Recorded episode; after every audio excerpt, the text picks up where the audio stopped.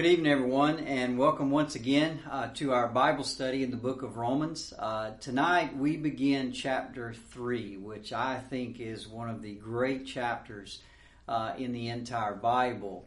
But as we begin this chapter, what we're going to find is that Paul is going to take a short uh, detour, which, as you can see, is the uh, is the title of our lesson tonight. We're going to be looking at the first uh, eight verses of, of chapter 3. Now, before we get started, let's make sure we orient ourselves once again. I've repeated this multiple times, but I just want to cover this one more time. What Paul is trying to do or accomplish in this section of Romans. In chapter 1, uh, he dealt with the pagans. In chapter 2, he first dealt with moral people or people who think they are good.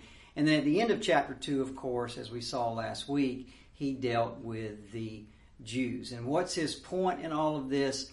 Uh, that every mouth may be stopped, that every person, be they a pagan, be they a moral person, be they a Jew or a Gentile, that everybody will realize that they're guilty before God. That's really what this whole uh, section so far has, has been about in, in Romans, that no matter who you are, uh, whether you're Jew or Gentile or, or it doesn't matter, good person, pagan person, everyone needs the gospel. Everyone needs the good news that God gives his righteousness freely to those who will put their trust and faith in his son, uh, Jesus Christ. Now, as I mentioned up front, here we are, and now Paul, right at the beginning of chapter 3, is going to take a, a short detour in these first eight verses. And the reason he's going to do that is because in the, at the end of chapter 2, he said something that was very provocative. Uh, he knows he said something that his readers will not allow to go un, unchallenged. He's kind of uh, stepped into a hornet's nest, uh, if you will. And what he said is this that some Jews, although they have the lineage, although they have the bloodline, although they have the sign of the covenant in their body, even though they have all of that, he says they're not really Jews. In fact, they're, they're Gentiles, which just means a non Jew. On the other side, he also says that Gentiles who don't have the lineage, who don't have the genealogy, they don't have the bloodline, and they don't have the sign of the covenant, he said they can be real or true Jews. Now, why is this such a big deal? Well, let's go back to Genesis 17 7, which I think we covered last week, where God says to Abraham, I'm going to establish my covenant between you and I and between me and all of your descendants as an everlasting covenant. Everlasting means it does not end. Yet, what Paul says seems to call this uh, into uh, whether this is really uh, everlasting. Does that did, did God really mean that? And because if, it, if that didn't, if that doesn't carry through, if that promise is not held, then that calls into the uh, the entire, or calls into question the entire Old Testament, and and, and that is a very big deal. I, I mentioned this before. It's very tempting for us as Gentiles. In fact, I'm not even really sure if I know a single Jewish person. It's very tempting that when we come to the Bible and we find something that's written specifically to Jews, as this passage is, sometimes we'll just move on. We'll disregard it because it's just human nature to only be interested in things that really pertain to, to you. But we cannot do that here. And here's why. For the very first time in Romans, we come up against what I call the problem of the promises to the Jews. You see, our dilemma is this. If the New Testament contradicts the Old Testament.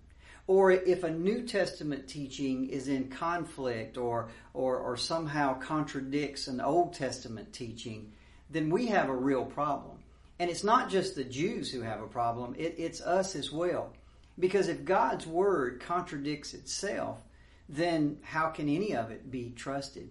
Or, or let me even put it a, another way, a little bit clearer.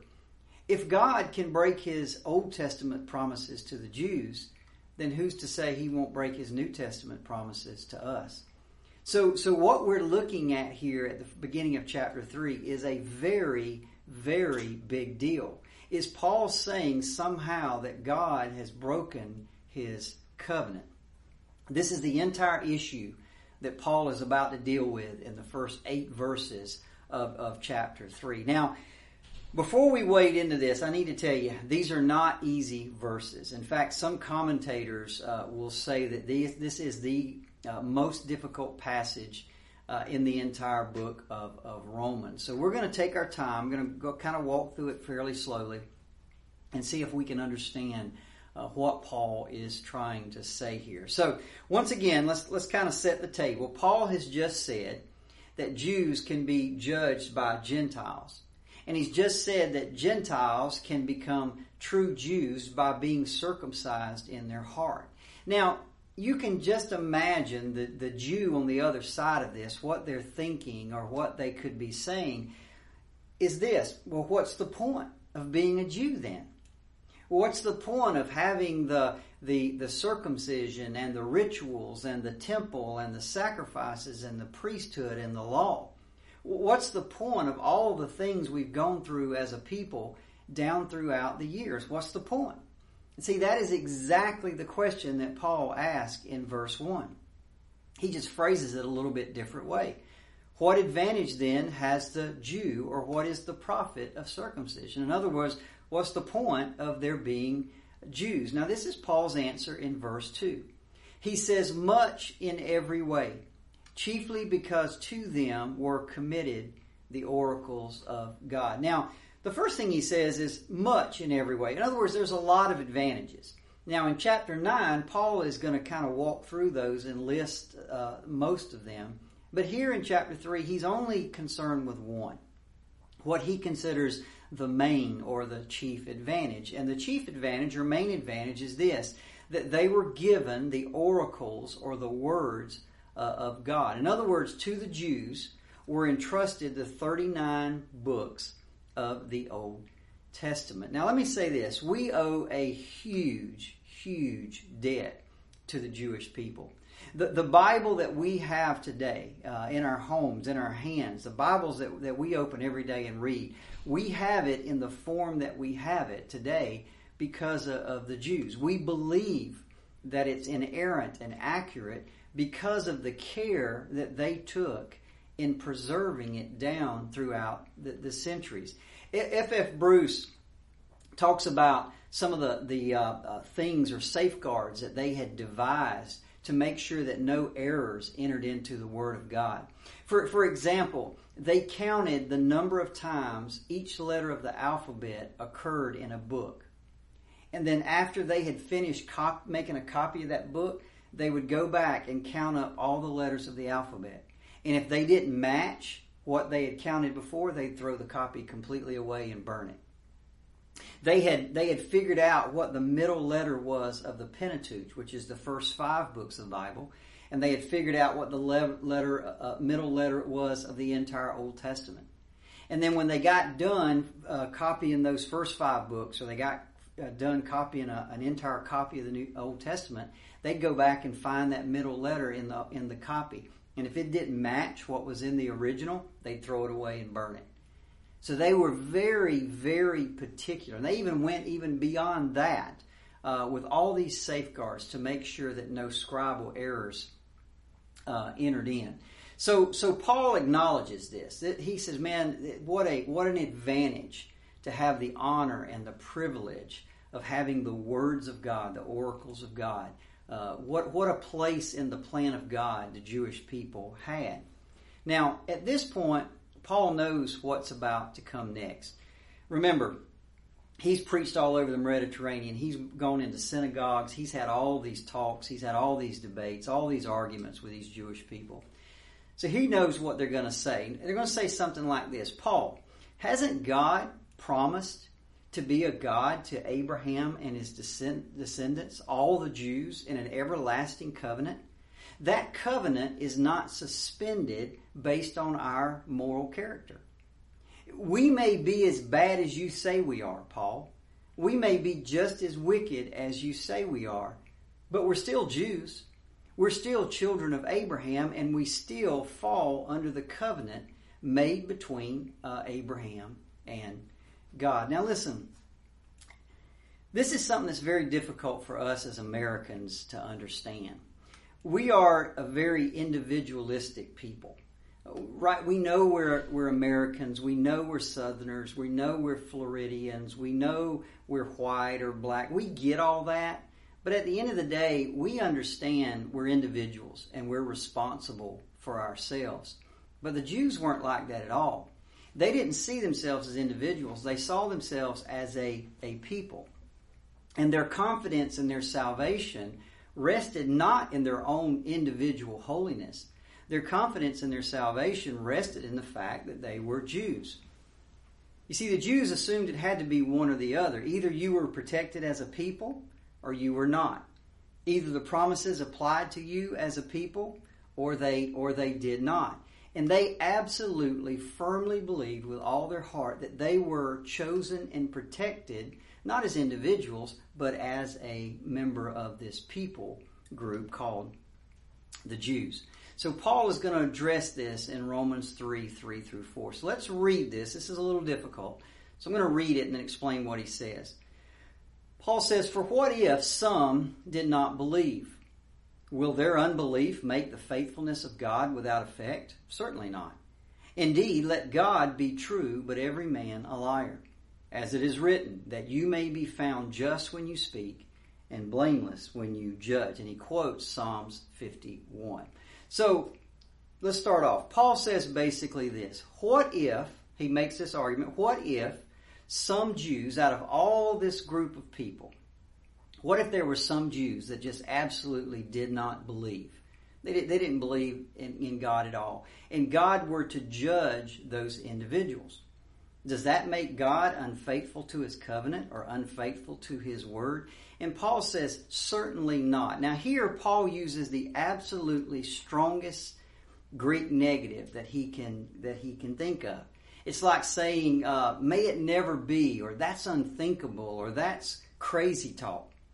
See, Paul is basically saying, you think, you really think that God would allow sinful, unbelieving people to come into his presence just because they've got the right bloodline or the right lineage or they got a physical mark in their body? You really think that? Certainly not. There's no way. That's crazy talk. In fact, Paul is actually repulsed by this. Why? Because that impugns God's character. It impugns his holiness, demeans his holiness, impugns his righteousness. It makes him indifferent to holiness and righteousness. In fact, it would make him complicit in the tolerance of sin. Paul, Paul thinks that's just crazy talk. In fact, he takes it to another level. He says, What if every man, what if every single Jew and every single Gentile didn't believe? He said that doesn't make any difference at all. God would still be true and right and just, and every man would be a liar. Now, Paul can't just say that, he's got to support it. He's got to support it with Scripture. So, what he's going to do is he's going to go and quote the Old Testament. And he pulls out a quote from, of all people, King David himself, one of the Jewish heroes. And he quotes from Psalms 51, 4 through 5. Let's read those verses. David says, For I acknowledge my transgressions, and my sin is always before me. Against you, you only have I sinned and done this evil in your sight, that you may be found just when you speak and blameless when you judge. And that's the quote that he uses right now. Now, for those of you familiar with Psalms 51, this is after David has committed adultery with Bathsheba. He's gotten her pregnant and he tries to cover it up by having her husband Uriah killed in battle. So he's an adulterer and he's a, a murderer. And of course, when he's confronted by the prophet Nathan, he has to admit his sin. And this is what Psalms 51 is this, is this repentance that he has. But notice what he says to God that you may be found just when you speak and blameless when you judge. See, David himself is saying that God is right to judge him. He, he doesn't say, I, I should get an out because I'm the king. He certainly doesn't say that I should get a, a get out of jail free card because I'm a Jew. He doesn't say that at all. So that's exactly what Paul is saying. Here's, here's one of your own heroes. Here's scripture from the Old Testament that refutes what you say. Now listen, that, that's a knockout blow. How does, how does a Jew say anything to that? They can't. But and, and you and you and I could think, you know what, Paul, you made your point. Let's go back and and and, and to the subject and kind of get off this detour. But Paul's not quite uh, done yet. He's got a little bit more to say. As I said before, he's heard all these arguments from these Jews. Now that's always their first argument that they're Jews and they're protected because they've they're a member of this people group. Now he's already he's refuted that. Now he's got to deal with a second argument. And this second argument, to be honest, is, is really unbelievable. The second argument is an attempt, is really a blatant attempt to justify their sin. And what they say is literally going to sound outrageous, but it's the type of things that, that religious people say when they want to justify themselves. And this is what they say We're doing God a favor by sinning. Look how Paul phrases it in verse 5. And this is the this is this imaginary Jew talking. But if our unrighteousness demonstrates the righteousness of God, what shall we say? Is God unjust who inflicts wrath? And he says, I speak as a, as a man. Some of the Jews would literally say that our sin, just like David's sin, shows God's righteousness when he judges. Therefore, we're not really being instruments of sin. We're actually being instruments that's showing God's glory. So God shouldn't condemn us. In fact, He would be condemning us for the very thing that magnifies His glory. Now, listen, if that sounds like word games, that's exactly what it is. It's the way you start link, uh, using language when you've really lost touch with reality. It's, it's the kind of language you use when you'll go to any means to justify and cover up your sin. Paul is so repulsed by this argument that he makes this odd statement I speak as a man. It's like, I've got to say this, but I don't even really want to say it. I mean, he, he just cannot believe anybody would make this argument. Now, the rest of the verses are going to detail Paul's argument against this line of thinking. Okay, he could just leave it alone and say, you know, that's ridiculous. I'm not gonna. I'm not even gonna uh, uh, go there. But he doesn't, and he gives them three reasons why what they just said contradicts their own beliefs. Look at verse uh, verse six, which is their first reason. He said this: Certainly not. For how then will God judge the world? You see, one of the cherished beliefs of the Jews, and all Jews believe this, that one day God is going to come judge the world. Psalms 96 uh, 13 says, He is coming, He shall judge the world with righteousness and the people with His truth. All the Jews believe this. But Paul says if your line of reasoning is correct, that somehow when you sin, you're an instrument of God's glory, he said, then how could God judge the world? He said, so if that's true, then, then the other belief, he couldn't judge the world. He said, that makes no sense at all. This, the number two reason he gives them that this line of thinking or reasoning uh, contradicts their own beliefs. Verse 7, he says this For if the truth of God has increased through my lie to his glory, why am I also still judged a, a sinner? Paul says this, he brings himself into it. He says, Take me for an example. Every time I talk to you guys in a synagogue or, I, I, or, you confront me on a street corner, you, you call me a liar and you call me a sinner. But what if God judged me right now? Would he be just? And, and if you're honest, their, their, their reply would be yes, he would be just to judge you. And so what Paul is saying here, see, you don't really, you call me a sinner, so you're not really holding to your position. You just keep call, falling into these word traps. The third reason Verse 7 And why not say, Let us do evil that good may come, as we are slanderously reported, and as some affirm that we say, their condemnation is just.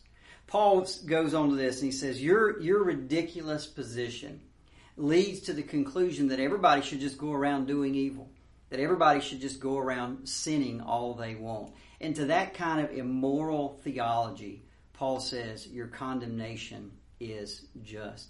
Now, before I leave this evening, um, we've talked a lot about the Jews. I want to bring this home to us. Okay?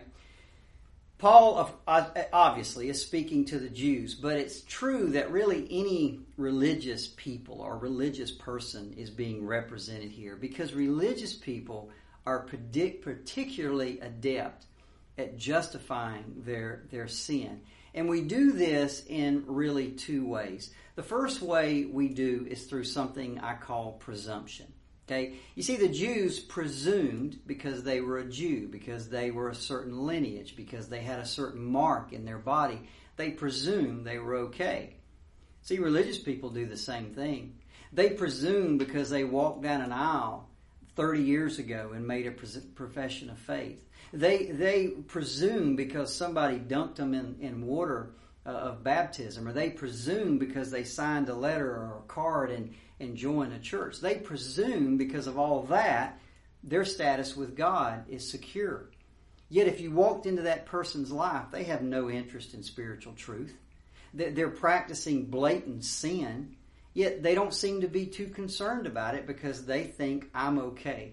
Let me tell you, that is human depravity at its worst and evidence of counterfeit faith. Such beliefs will always impugn the character of God and demean His holiness. At the end of the day, true Christians are going to be saved, false Christians are going to be judged, and God will always be vindicated. The second way that religious people uh, try to hide their sin or justify that sin is they make excuses. Uh, and people are always going to do that. Uh, let, let, me say, uh, let's say a religious person comes here to the book of Romans and they start reading. Let me tell you, if you read the first three chapters of Romans, you're going to experience some guilt. I mean, you can't help it but experience some guilt. So, how would a religious person react? Well, instead of repenting, many will kind of go toward all this contorted, deceitful use of, of language. Listen, we see this all over America today, justifying things like gay marriage and abortion through this convoluted, immoral use of theology and language. To that, God says in Isaiah 5 Woe to those who call evil good and good evil, who substitute darkness for light and light for darkness, bitter for sweet and sweet for bitter. Listen, at the end of the day, this is why we cannot rely on our own wisdom because our judgments are flawed. In fact, if we take the most sometimes I look around the world and I can I look and say, how can smart people believe that? Because that's where human wisdom and human logic will always take you, and that is to the depths of depravity. You see, every sin has a thousand fig leaves that it can hide under. And human beings, especially religious people, are adept at finding each and every one of them. What's the answer? Our answer is to make God's Word our only source of truth, our only source of wisdom, our only source of our own reasoning. For it alone will always tell us the truth. Let's pray. Father, as always, we thank you as we come into chapter 3. God, help us not to be, quote, religious people. Help us to be people of relationship, not religion. God, if there's sin in our life and you expose it and show it to us, God, help us run to the cross, not run to the fig leaves and try to hide it and justify it, but just lay it bare under the blood of Jesus Christ and get it forgiven and that relationship gets restored. Help us to be those kind of people. In Jesus' name, amen.